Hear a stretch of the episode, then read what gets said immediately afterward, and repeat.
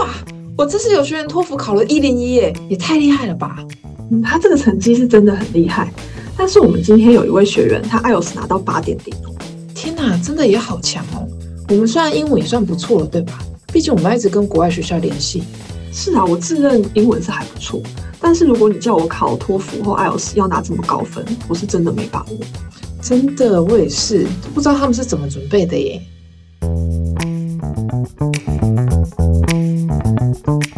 迎收听金培口袋故事，陪你挖掘学员大小事。大家应该都知道今年金培的报名时间了吧？就是现在，现在已经是金培受理报名的时间了。大家赶快去官网下载简章，五月三十一号前在线上完成报名吧。我们前几集已经有跟大家分享过今年金培恢复名额以及恢复实体研习的好消息了。对啊，不过除了研习之外，我相信大家现在最紧张的应该就是语言成绩了。对，但是在报名的阶段还没有考任何语言检定的同学，你们不用担心，这个阶段任何的语言成绩都可以。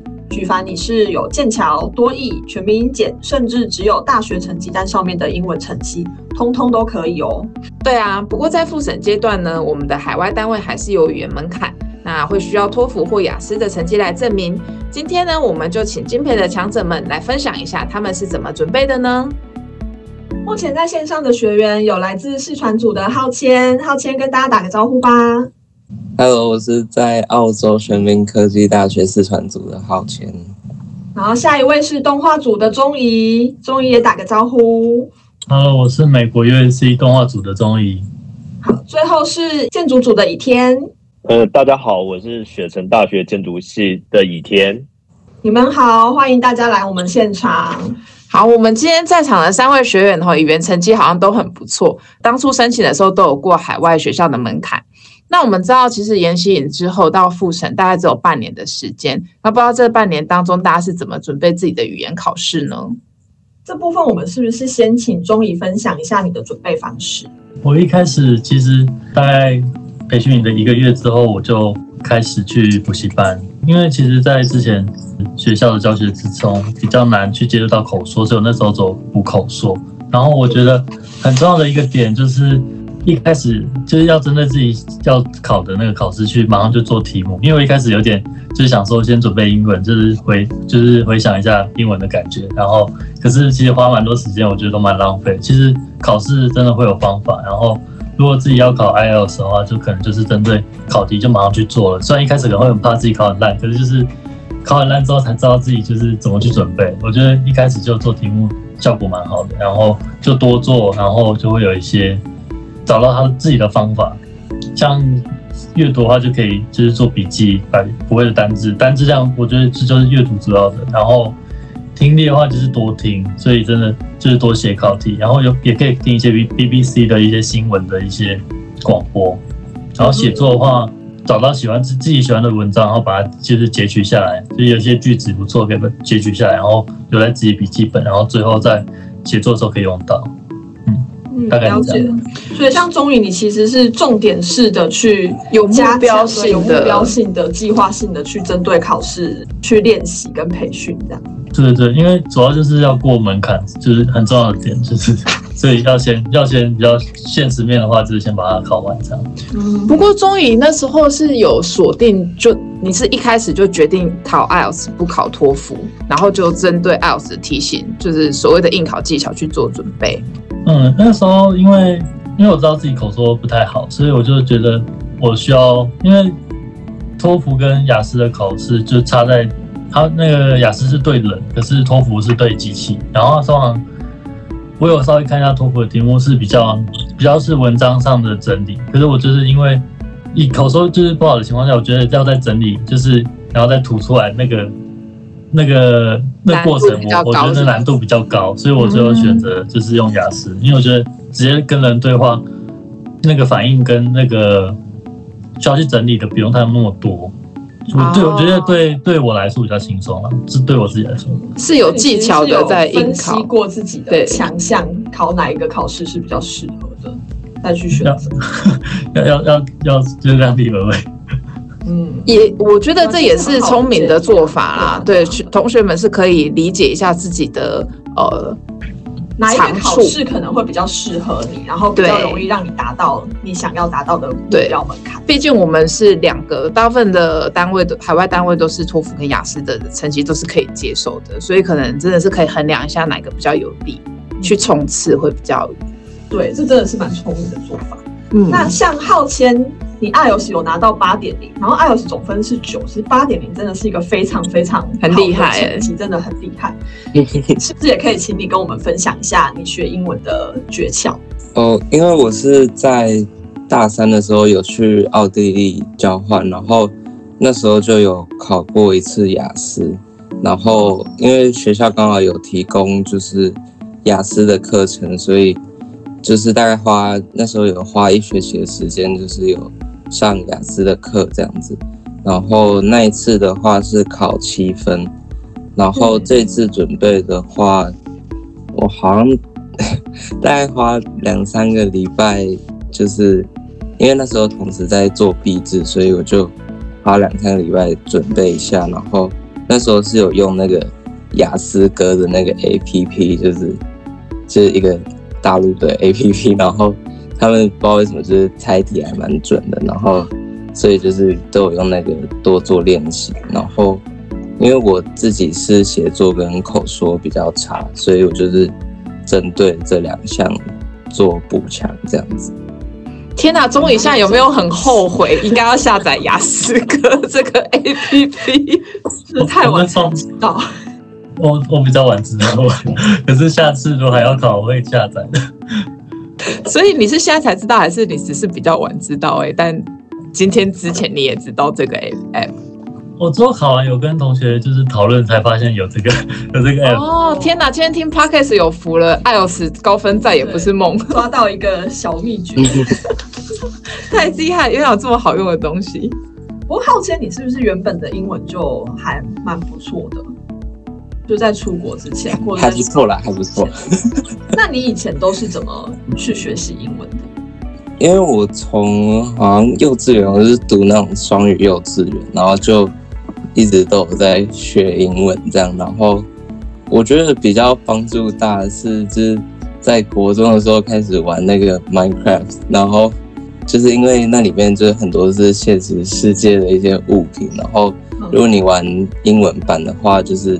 你可以等于是你在玩的时候，你就看到这个东西，然后你知道它是什么，然后它也会显示英文，然后我就觉得这样帮助蛮大的。然后就是玩一些国外的伺服器，你也要跟国外的人就是用英文讲话，这样，所以就是这样用游戏学，我觉得对我帮助还蛮大的。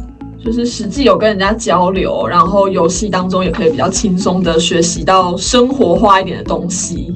还是要透过有兴趣的东西去学，持续对的深化学习的。嗯，所以如果喜欢看影集的，就可以狂看外国影集。你有一个很合理的借口跟爸妈说我在我在学英文。所以我听 Netflix。好，那我们知道以天，我记得你报名的时候，好像只是拿大学成绩上面的英文课的成绩来报名而已。对，所以你那时候是没有考过任何的英文检定吗？就是我的，也许我的经验比较适合，就是大家来参考这样。就是我英文程度大概就停在我大学职考结束之后，就是就停滞在那边了这样。所以我基本上是没有在，就是而且我觉得设计系的一个通病就是我们好，因为很视觉取向，我们比较偏 graphic 类，所以我们其实会会会。会技巧性的不去读那些东西，就是以图像取向这样，对，所以因为也不需要拿高分嘛。对对对，然后呃，所以我我其实碰英文的那个机会蛮少的，这样，所以我的准备是从就是在那个成绩发表出来之后，才就是也蛮意外的就拿到了，然后就才发现说，哎，就是哎，所有东西都 align 了，就是都。成型了，然后只剩下英文这个门槛，这样对。哦，所以你是在研习营的排序发布之后才开始准备你的语言检定？对，嗯。哦，不过你后来托福考了九十五，非常高哎。我在很短的时间之内就准备到这么好。呃，对，这个这个有两点，就是其中那时候其实我也在考虑到底要考托福还是雅思这样，可是我那时候知道是美国，但其实呃雅思它其实也是会，其实都是通用的啦，可是就是它的差异就在于说。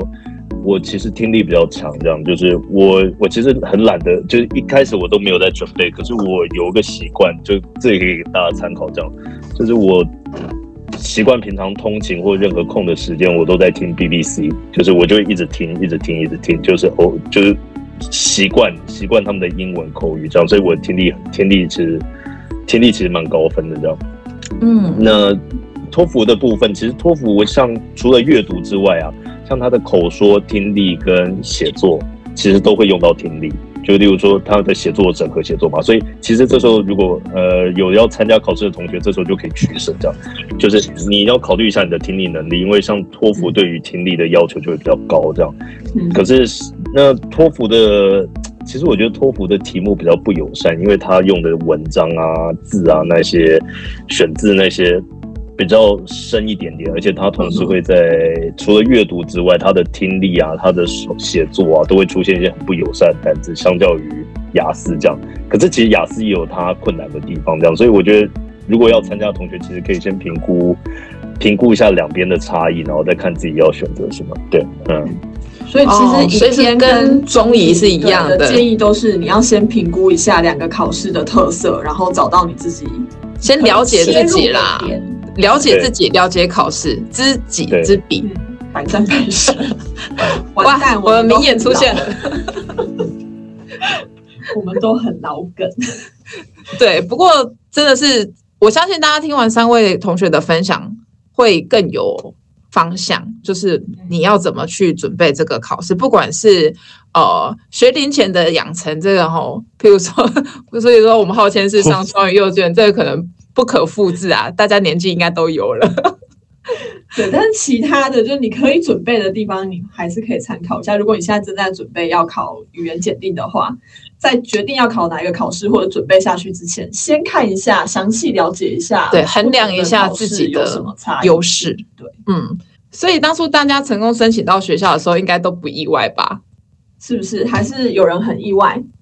你们的？专业表现跟语言成绩都很好，应该没有很意外收到 offer 吧？是不是可以跟我们分享一下你收到通知的时候的心情跟想法？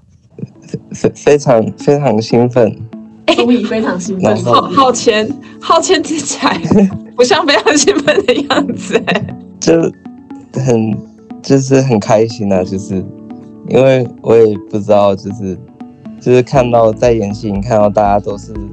顶尖学校出来的，然后，然后我觉得我研习的表现也没有到到那么好，然后最后有有成功上到一间学校，觉得很开心这样的。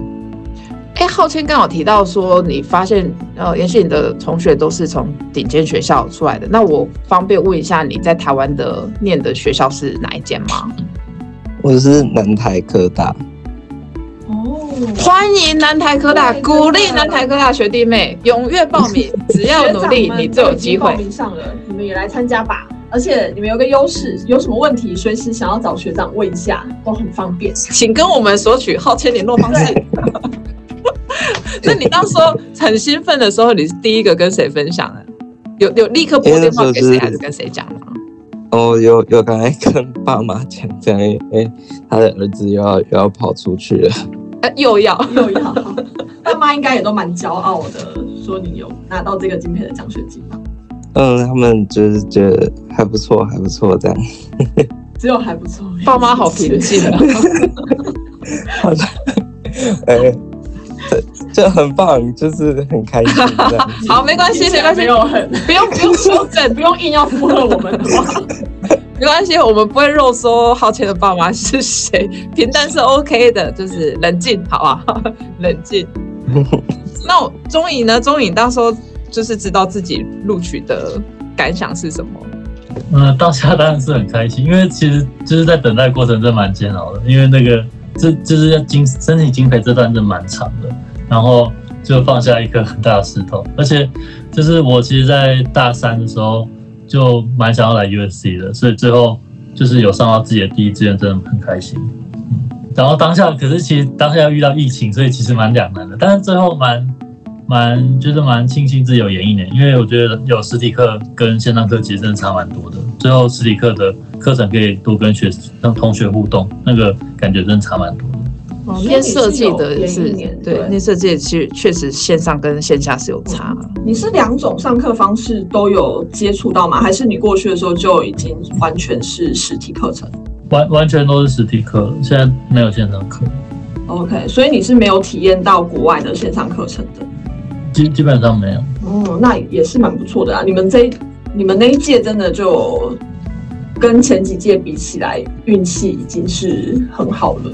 那倚天你呢？以天应该不意外吧？我觉得以天的表现蛮好的，一直都蛮好的。对对，没有没有到很意外啊，就是知道，可是就是很兴奋，当下很兴奋，可是这也。那时候也是很犹豫，这样，因为知道自己在排序在第一，所以那时候知道在雪城大学跟呃英国英国的伦敦对 UCL 两个就在就在纠结这样，对，因为两个其实都蛮吸引人的，对，嗯，那你决定最后决定到美国的理由是什么？我最近最最后决定到美国的理由，其实是因为美国这边的 program。美国这边的 program 跟我想做的比较接近，然后再加上，呃，雪城大学的 program，因为它有 stand 的计划，所以这个计划其实会会会就是它蛮优渥的，就是你可以留在，就是会有等于说在十二年十二个月的工作签证之外，它还会有延续二十四个月的工作签证，这样，就这比起来跟英国比起来的话，其实会占一些优势，这样对。然后再加上这个 program 是我比较想要的 program 哈啊，因为我们雪城的建在剧组来说，雪城的学习内容跟 UCL 确实是有极大的差异啦。呃，对对，但是十二月的工作签证这件事情，我怎么不知道？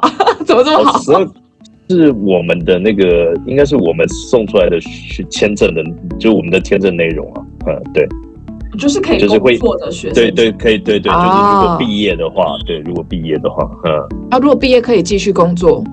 对，就是如果毕业的话，对，如果毕业的话，嗯，啊，如果毕业可以继续工作，啊就毕业的话就可以找工作，这样对，嗯，就是这里的 program 有机会压缩成一年的时间去完成它，对，所以，哦，你现在是已经有在开始找毕业之后的工作吗？没有，我现在在，我现在他现在才念了半年。对，那他还有半年可以找工作啊！对对对，呃，我不过现在就是，呃，据据我所知，因为我们在雪城的学生，以前应该也是一样的打算，就是在一年内拿到这个学位。对，呃，对，所以应该课程是蛮蛮蛮紧凑的。像我的寒假的时候，我的寒假的假期其实也都在上课，这样。他们这边寒假有选修课，就是我会拿寒假的时间来补学分，这样。对。让我可以在一年之内拿到学位，这样非常充实啊！对，大家也要参考一下，就出国念书，并不是单纯只有出国玩玩而已，应该是有舍才有得啦。如果对对，你压缩一下自己的时间的话，就是你可以得到一个学位。要不然我们这个配合的学程，其实照理来说是一点五年啦，三个学三个学期，对，所以大家也是可以。在选择的这个过程中，也是可以先去了解一下这个学校的学制，那是不是你想要的？那就像我们刚刚以天有提到的，哦，去美国的话是有一个 bonus，那就是对未来哈都可能会有一些影响，大家还是可以评估一下什么最符合你自己的需求。不过，既然这些大家都已经在国外了哈，我们就来聊聊，就是也过了半年了，将近半年的时间嘛。那大家有没有印象比较深刻的课程，或者是你获得了一些什么呃，跟台湾很不一样的设计观念，跟大家分享的？呃，Swinburne 它有一个就是 Design Factory，然后是叫 Design Factory Melbourne，然后它就是它是有一个 Design Factory Global Network，然后就是在。全球各地都有这样的 design factory，所以我们就是选这堂课之后，他们就有就有让我们选择，它，它有两个学程，一个是在国内的学程，然后另外一个是可以去瑞士两个礼拜的学程。那当然就是要去瑞士两个礼拜啊，所以我们就呃，我跟那个另外一个刚好现在在这里的学员。那个杜浩伟，所以我们就有一起去瑞士，然后我们去了那个 CERN，就是它是一个很全球很先进的一个研究机构，然后他们就是在研究宇宙的形成这样。那我们的的任务就是，他们有一个很大的计划叫 Attract EU，然后它是一个欧盟所就是资助的计划，那也是这个计划付我们的机票钱跟酒店钱，可以去瑞士这样子。然后我们的计划就是，呃，不是我们的任务就是，就是他们这个计划取得资助了，也是大概五个。研究计划，然后他们就有开发出科技，就是叫 Deep Technology，就是非常专精的科技来帮助这个研究计划。那我们作为 Design Student 的任务就是找出一些比较创新或是呃比较翻转的想法，然后想办法把这些科技呢，非常前端的科技应用到可以帮助社会的进步，就是。他每一年的计划就是我们这个部分，他会选一个 SDGs 目标。那我们今年是 SDGs 三，Health and Wellbeing 这样子，所以我们就是要去那边想。你可以多分享一下，就是这个 SDGs 计划是不是 SDGs 做什么？对，SDGs 可能听众与我们都不太理解 SDGs 指的是什么意思。哦，好啊。呃，SDGs 就是 Sustainable Development Goals，然后那个 S 是那个 S 这样，然后它是那个诶联合国发表的一个，好像有十三个目标吧，然后就是要希望全人类可以朝向永续发展的目标这样子，然后就是有比如说干净的水源啊，然后就是解决饥荒啊，就是有很完整的一个 list 的目标，然后各国就可以。就是依照这个目标，然后或是就是从最大的国家，或者到我们的设在这作为设计师的一个小小的单位，然后大家都可以朝着这个永续目标做设计跟做规划，那这样整个地球就会迈向永续。嗯，这个其实台湾的大专院校也都慢慢有在推。然后国外就我们听到的学员们，大家的分享应该也是很多地方都很认真的在推行，就是让设计并不是只是呃单纯的只是做一个小东西，而是希望导入课程，把这个想法导入课程，然后透过设计去为世界做一些改变。这样，倚天倚天应该蛮熟的哦，你们好像会。都会放这个，就是你的这个设计是符合 SDGs 的哪几项指标？呃，对，其实 SDGs 它是一个蛮大的一个，就是联合国的一个蛮大的目标，这样就是 under 就是除了脱前面提到的很多目标，它包含就是解决贫困啊，提高教育水平啊，或什么，所以其实建筑我们会。就是有一些目标是建筑可以去达成，或者我们建筑师可以去把它思考在里面的，所以我们会想办法去。其实它不是一个，它不是它，它是一个，它是一个联合国的一个目标啊，所以它不像是一个，例如说，呃，建筑的 code 你必须要完成这样，可是就是。呃，这个东西会让，嗯、对这个东西就是，如果就是我们在追求全人类，就是地球在更好的路上，我们可以去往往这个目标去前进，嗯、会更好的状况这样对，所以这也是会跟我们的课程有一些关系，对。嗯，所以看起来应该就是，其实不管什么领域，因为就像你提到 SDG 的目标，不只是呃，就比如说不只是建筑建筑领域可以，或是某一个领域要做的事，对对对，而是希望全人类都把这几项目标放在心上，然后尽你所可能及的去对。不过看起来跟我们设计的学生们是更加息息相关，毕竟大家做的设计都有一个目标性。那如果这个目标可以契合。世界发展的趋势是有一个比较好的改变，这样 可以这么说哈。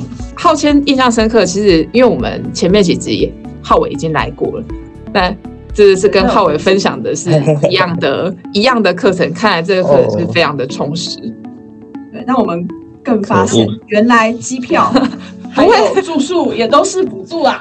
不会啊，哎、欸，这是帮你们学兵打一个广告、欸，哎，就是哎、欸，你看一次就可以去到澳洲，还可以去北欧。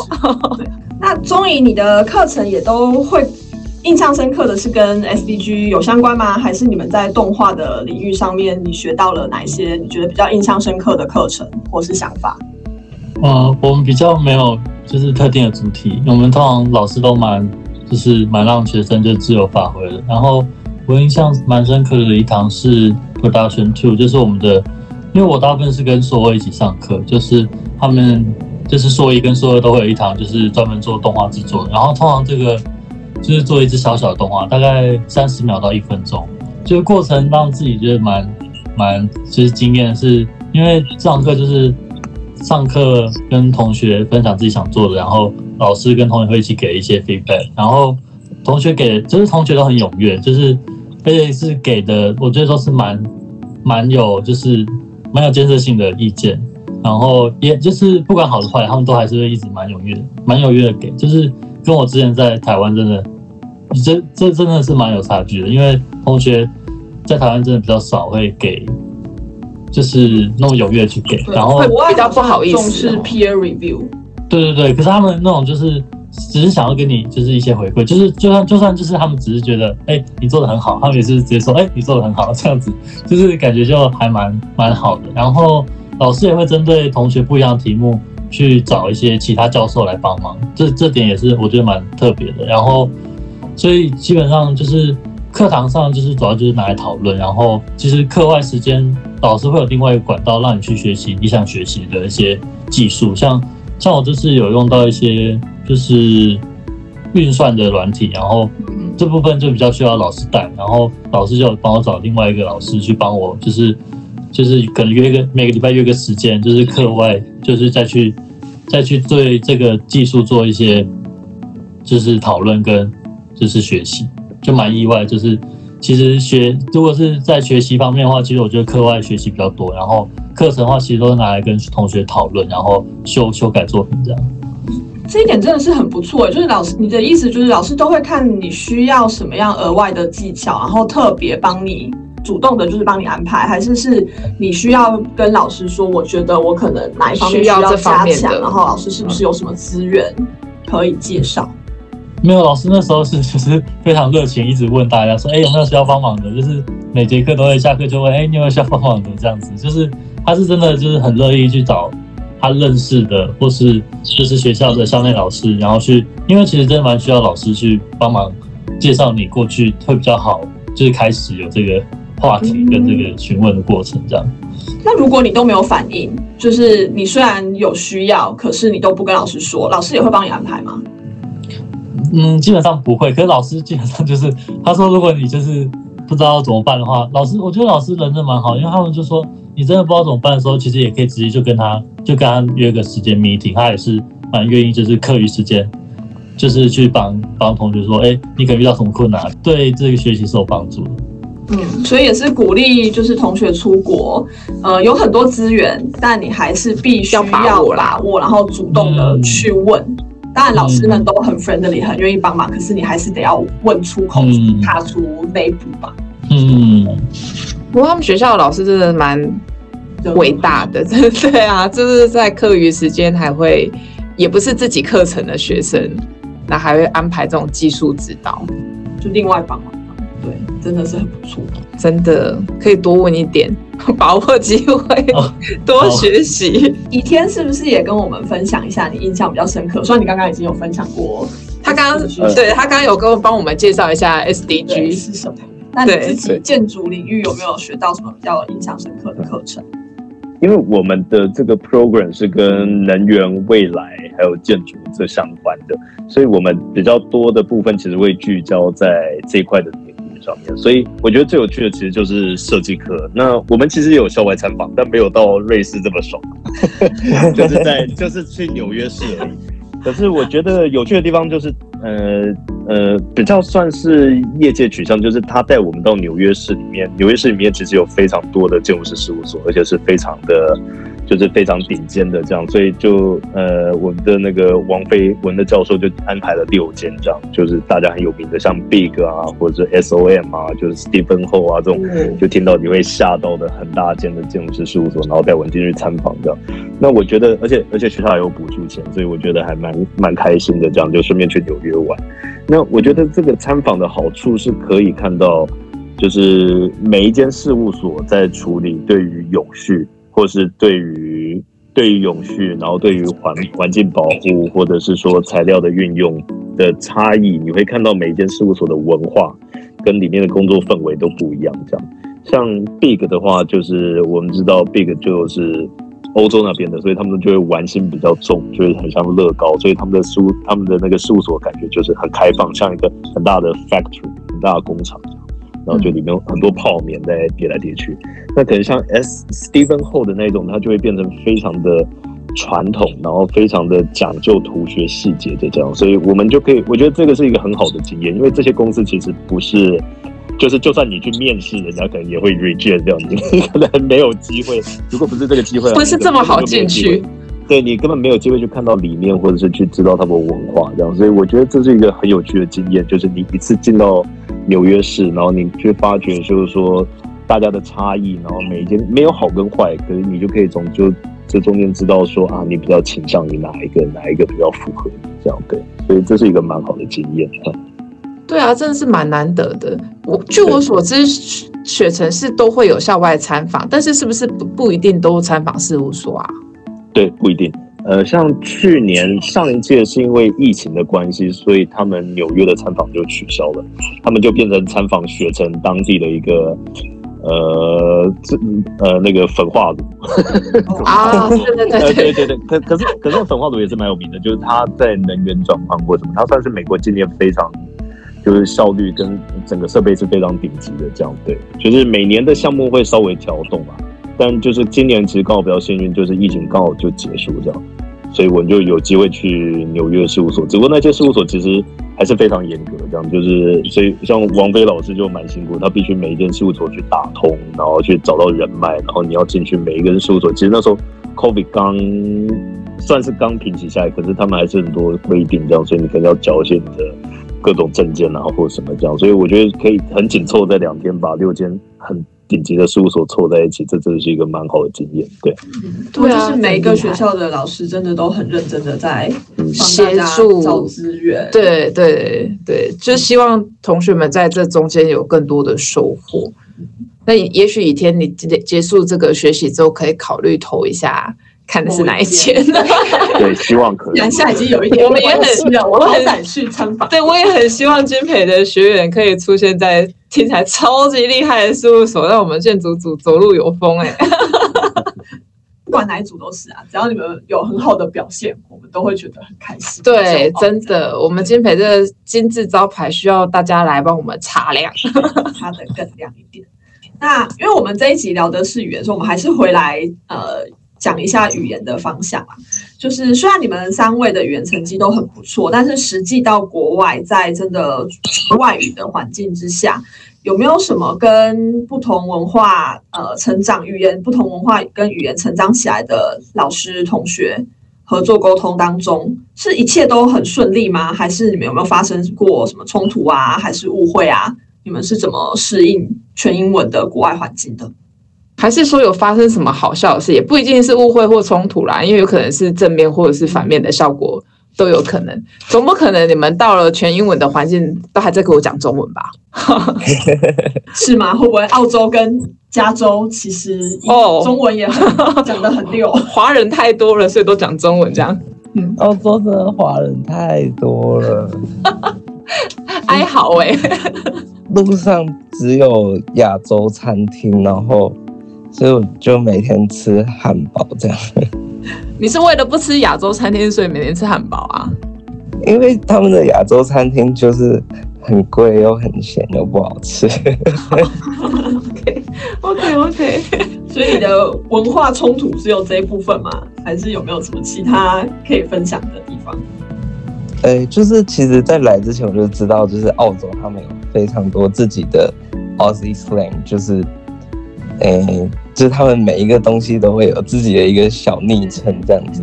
然后我就是我我没有我不知道，就是这个是一个这么有这么一个完整的系统，就是他们真的什么东西就是都有，就是打招呼的方式也不一样，然后说谢谢再见的方式也都不一样，然后就是那个店名啊，就是店名长那样，但是他们念念的方式都会不一样。然后如果去比较就是郊区一点的地方的话，那里的那个叫什么那个口音，你真的会完全听不懂，就是。他是在讲英文，但是你一点都听不懂他在讲什么，这样子，这这么神奇？你觉得比较有趣的例子可以分享一下？譬如说，你刚刚说他们会有很打招呼啊，或者是他们都怎么打招呼？他们难道不是说 Thank you，Thanks？那就是就是你这 Hello 就是叫 Good day，然后就是说谢谢的话就是说 No worries。应该要请你们去澳洲培训的同学，就是准备一个字典对照吧，让未来的同学可以比较无痛的进入澳洲社会。所以浩谦还在适适应中，他还在这被这个有太太庞大的系统震震惊中。对对对，但口音其实口音这个问题，其实我也有雪城这边有碰到。我们今年比较特别，就是我们今年是中国人比较少，然后印度人非常多，这样对。哦，所以呃，然后像印度的英文，印度人对他们来讲，就是印度人的英文，他们是认为他们是一种语言的，他们没有觉得他们口音不标准的。所以我们就会知道，像印度的他们英文，印度的英文轻重音是是反过来的嘛，对不对？他们就会像那，我不晓得这一点。对，对，对，听不懂口音啊。对，啊，零环球广人，所以就是他们是倒过来的，或者说 your language is，就是你找那种感觉，非常有，太传神了。对，我有一阵子我的口音甚至都有点被影响到了，因为我的同班同学几乎都是印度人，这样对，但久了之后就会慢慢去习惯这样，那大家的文法。呃，其实我也不不太一样，就是我其实一开始进去，一开始的时候我也会很害怕去讲，可是其实其实真的就是不要怕，就是不要怕，就认真讲出来就好啊。我觉得偶尔闹点笑话其实也还好这样。像我前阵子我另外一个室友，就是我很巧合，我另外一个室友是也是台湾人，然后他是他叫 Nancy 这样，然后他刚好因为他是基督教徒，所以他会去这里的教会这样，然后他就跟这里的教会。的老奶奶啊，当地的年纪很大，七八十岁的老奶奶亲戚啊，会收到毛线这种，就问他，就说，哎，你 holiday 问 Nancy 说，你 holiday 跑去哪里？然后我那个同学就他在假期，圣诞假期的时候，他就飞到了 Buffalo 去，然后他他就想要讲说，Buffalo 那边就是路上没有半个行人这样，然后他就很他他就想要讲行人这个单词，他就说 There's no 行人的单词叫 pedestrian。但他就不晓得说，There's no prostitute，这个差的有点远。对，而且对方是就是教会的老奶奶，所以听到 There's no prostitute，对，会有这件事情。其实，呃。我觉得这样也蛮好，就是他当然会觉得很糗，可是我觉得那个给，因为老奶奶平常也没事做嘛，对不对？刚可能回去就会去跟他家人去 share 这件事情，就是给他一点笑料，对对对，这可能就会给他讲一辈子的事情，这样。所以我觉得蛮重要，就是不要怕，不要怕去讲这样。虽然我现在有时候还是要克服那个心魔，这样就是去去讲，其实大家都会接受，其实大家都很友善的。哦，然后也理解对方的文化跟方式，就像你现在已经完全理解了印度人的对，我甚至可以模仿这样，对，真的是我们真的是一听就 不能说笑出来，但是我们笑出来。我很怕这会有点 racist，但不会。其实有时候我们有时候同处的，例如说内蒙古人，他们也会模仿印度人讲话，这样对。其实大家不是说不是说正常的。交往开玩笑啦，对啦，对是开玩笑，对，也是需要政治不正确的意思，也是需要这样子来互相学。我们总是需要习惯这个口音，不然也会有沟通上困难吧？对，本来就是你知道，有趣的方式是最容易学习的。对，而且其实我们自己也口音也是有的吧，就是其实都会有，对，就大家都会，毕竟大家都不是英文母语啦，这些事情就是难免。对。可以沟通，听得懂就好了，能够理解意思就好了。对 对对，不管你用什么方式。那宗沂在加州应该应该比较少遇到印度人吧？呃，动画系比较少，可是就是华人真的非常多。像我们班上十七个同学，大概十四个就是华人，就是蛮可怕的。就是几乎都，其实美国在大部分的美国籍的学生，他们大部分都是读大学部，然后其实硕士几乎基本上都是国际生比较多，然后所以自己身边其实都华人。除了上课时间真的讲中文啊？基本上是真的，就是下课跟同学闲聊，其实。中文是真的占大多大多数，可是就是，其实我觉得看交朋友其实其实真蛮缘分的，因为有些有些就是美国美国的同学，他其实有些人就是有有耐心，就是跟你慢慢磨，可是有些同学就是就是比较没有耐心，他可能就不会跟你讲那么多。可是我觉得真的有时候看缘分。嗯，对啊，个性也有也有对，其实就是个性的问题。对，可是其实大家人都蛮好，就是你慢慢说，就是。他们听得懂，他们都会慢慢，就是也会用比较方简单的方式跟你回复这样。所以在沟通上面，好像终于没有遇到什么困难或是挑战哦。会会啊，还是会有，只是因为他们有时候就是他会讲一些比较生活化的用词，会比较难懂。因为其实因为我自己大部分都是从小就是就只有上那个就是学校的那种英英语的教育，比较少的语言课，我比较少比较少接触到比较那种生活化的。那个沟通上的 对用法就比较会会需要习惯一下。嗯，对啊，应该现在也慢慢都有更多进步。有有有有有。因为这种这种其实就是你没有到那个环境，就好像我们的流行语一样，随时都在变啊。对对对。对啊，所以也不可能可能都觉得我们讲话很奇怪，就是因为我们学的都是教科书上面的用词。可能就我们老派，自然，这就跟我们在台湾遇到阿多啊，就是很正经八百跟你讲中文一样啊。然后我们现在不都会问说，哎、欸，你要去呢？他要什么去什么去？我觉得是一样的道理啦。但是可能我们慢慢融入在这个环境中，就会自然而然的，你就可以理解。应该也不能说自然而然，就是渐渐的，你就会知道说，哦，哎、欸，原来现在大家都这样讲。对，把这个内化成是你自己的东西。对。对，也是辛苦大家啦。三位学员刚刚都有跟我们分享很多你们在国外学习啊，或者是跟同学交往的有趣的经验，或者是有收获的地方。那现在回头来看你们的金培之旅，一路已经从报名，然后一年的甄选到海外已经培训了半年了。在这段期间，你们觉得最大的收获是什么？可以分享一下吗？或者是说，对于现在想要报名的学弟妹们，大家有没有什么建议啊？就是例如说，在心态上要怎么准备啊，或是怎么调整来面对这一趟漫长、有一点漫长的菁培之旅？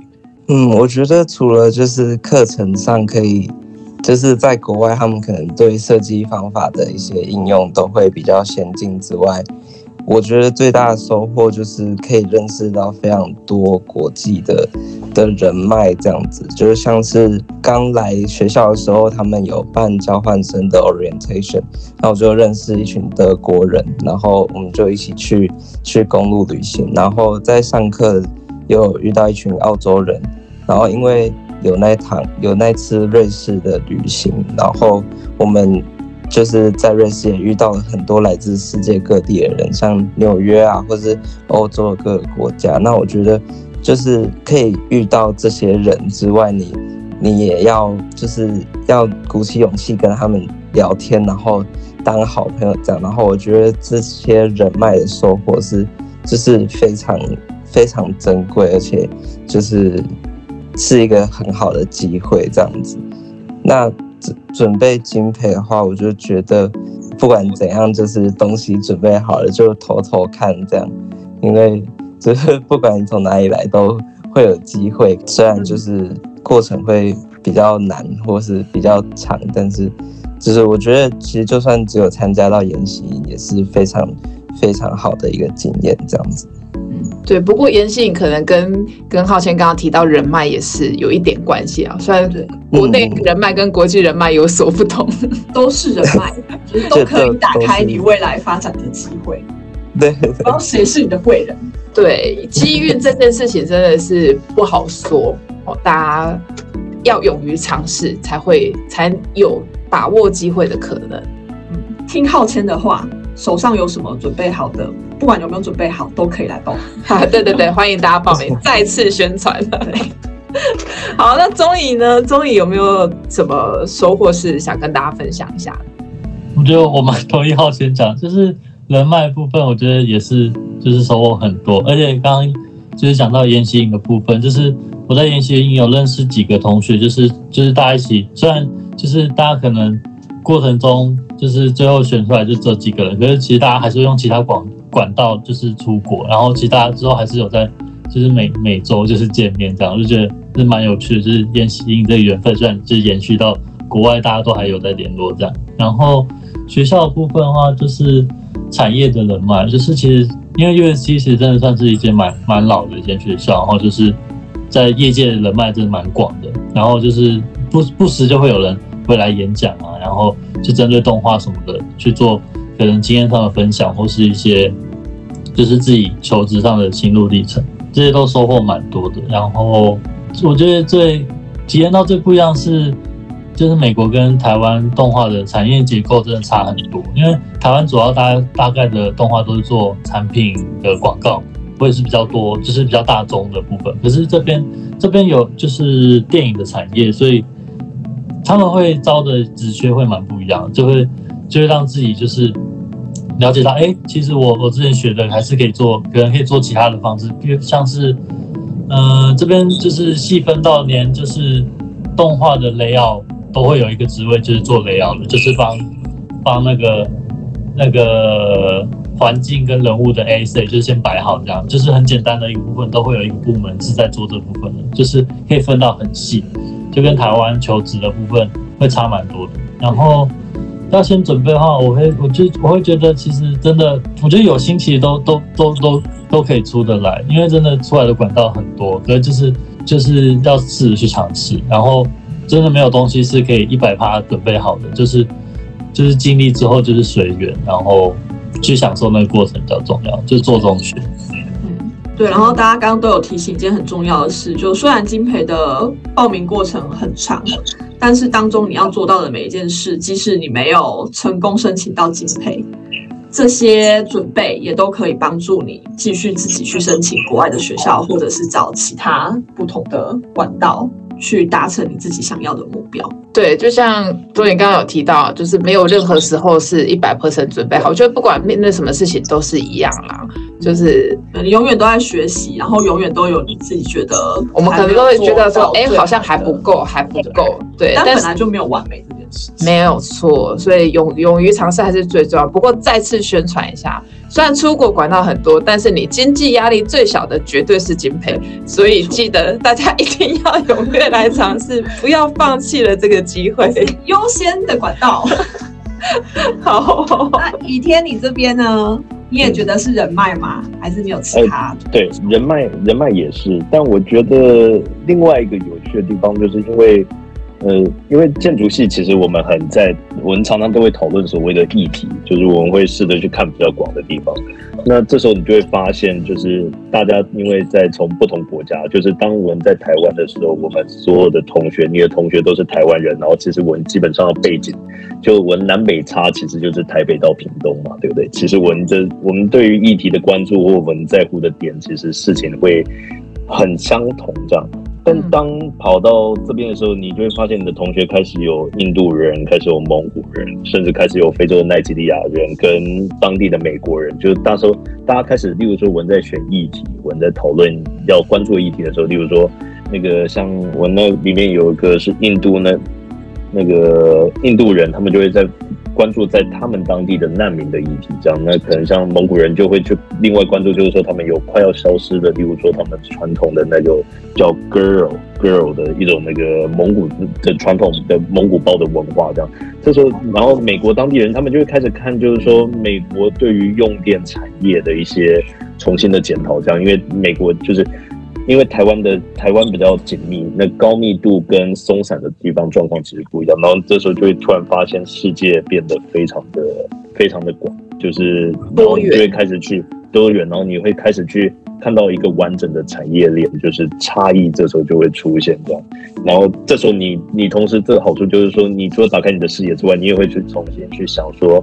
那台湾在台湾在这一些差异之中的定位是什么？我们的定位是什么？然后我们的优势是什么？然后我可以带给大家的是什么？我可以带给大家的目光跟观点是什么？因为他们有他们的观点，我们有的观点，就是没有好坏。可是这时候就是就是从不同方向去。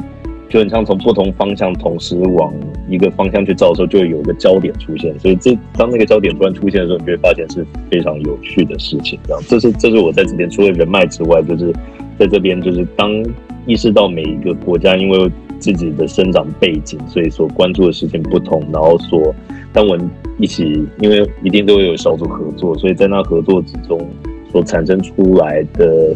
聚焦的方向突然凝聚起来的时候，那个瞬间其实是非常非常有意思的。就是这这种感觉跟在台湾是跟在台湾就是我们所有文化背景相同人一起做事，其实是一种不太一样的感觉。对，嗯，听起来是一个截然不同的体验。对啊，不过也是蛮符合设计思考的概念，就是你先发散，对。但是这样怎么听起来好像我们在台湾很难做到这件事情？因为我们看到的东西就只有这么多嘛。可以，可是就是有点类似，就是在这个环境会强迫你这样，就是你的组员，就是你的组员，就是他们就是来自一个完全不一样的国家，这样完全不一样的文化，他们在意的点完全不一样，就这时候觉得非常。刺激比较强烈，不需要自己一直去 Google 啊，还是去搜很多各个国家的资料，你是有第一手的被迫料，被迫打开他的那种。对，对对。然后建议的话，就跟前面两位同学讲的一样，就是就是是叫 Stop fearing failure，就不要害怕失败，这样对。嗯，这该不是你的名言吧？对对，这是我名言。等一下就直接让你接到。菁培，对对，所以我们倚天已经把他的金培口袋名言告诉大家了。来，再说一次，Stop fearing failure。对，不要不要去害怕失败。对，嗯，其实我我们现在都还是会有这个状况，就是担心自己。可是这又是另外一个学到的地方，就是我们看当地，因为我很多印度人同学，就是你会发现大家的他们这样讲。我其实是称赞，我其实是称赞跟羡慕他们的脸皮非常的厚，非常的厚，就是他们不会去害怕自己。不不，你要换个方式说，你要说我真的是很羡慕他们，非常的有自信。对，非常的非常的有自信的，就他们要正确的事情。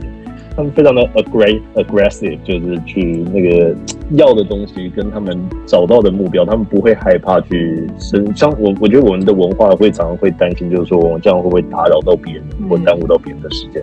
可是来这边，就我发现，就是说你要去，你有这个权利，这样我觉得你必须要去。你必须要把手举起来，这一件事情也是我在这边另外学到的东西。然后不要害怕去，不要害怕失败，这样就算东西做的再不完整，再怎么样都拿出来，然后去讨论。对，就是想办法进步，这样。哦，你不讲就不会有进步的空间，对不对？嗯，这句话真的很讲的很好。你要把手举起来，对，才会有人看得到。希望希望我们的学生都可以，虽然我们长久以来受儒家思想的这个熏陶，保有我们这个比较谦让的美德美德，对，但是你还是要记得，你手不举起来，没有人没有人看到你，对，那，所以你谦不谦让中，永远如果永远谦让的话，你就会消失吧。好，那倚天已经讲了他的，他用他的口袋名言来鼓励我们。是可能想报名，然后或者是还有点犹豫的学弟妹们。那浩谦跟宗沂呢？浩谦的口袋名言是什么？嗯，就是，嗯，你要下定决心要说出来呀、啊。就算金培没有来你们学校宣传，也可以 要想办法知道。哎，等一下，好烂，哎。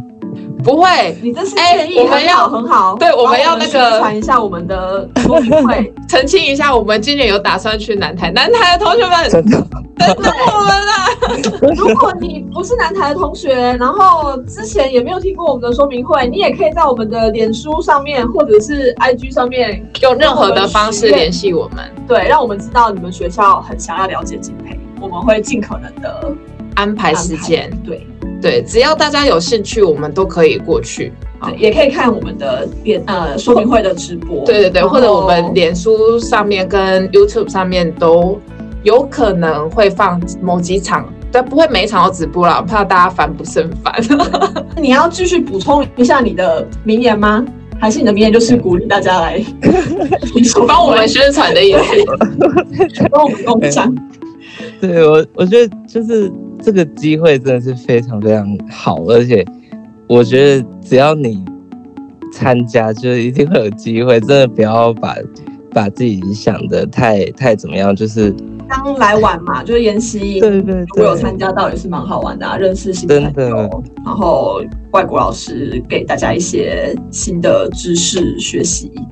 对，其实就可以报报名敬培就好像刚刚以天说的，来大家把手举起来，耶，总要让我们看到吧，对不对，你才有这个机会被 Q 啊，好，你不举手就没有人知道你啊。对，真的，你很厉害，也要让大家知道。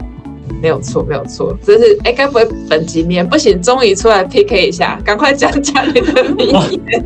可是我其实刚刚，我觉得我刚刚是那个在上一题其实就讲到了，我就是觉得这些东西没有一百趴可以准备好，然后做中学这样。然后刚刚也有就是有有听到其他学员就有讲到，就是就是勇敢去尝试之外，我觉得有一个蛮想分享，就是我刚刚提到那个 production 的课，老师一开始就跟大家说。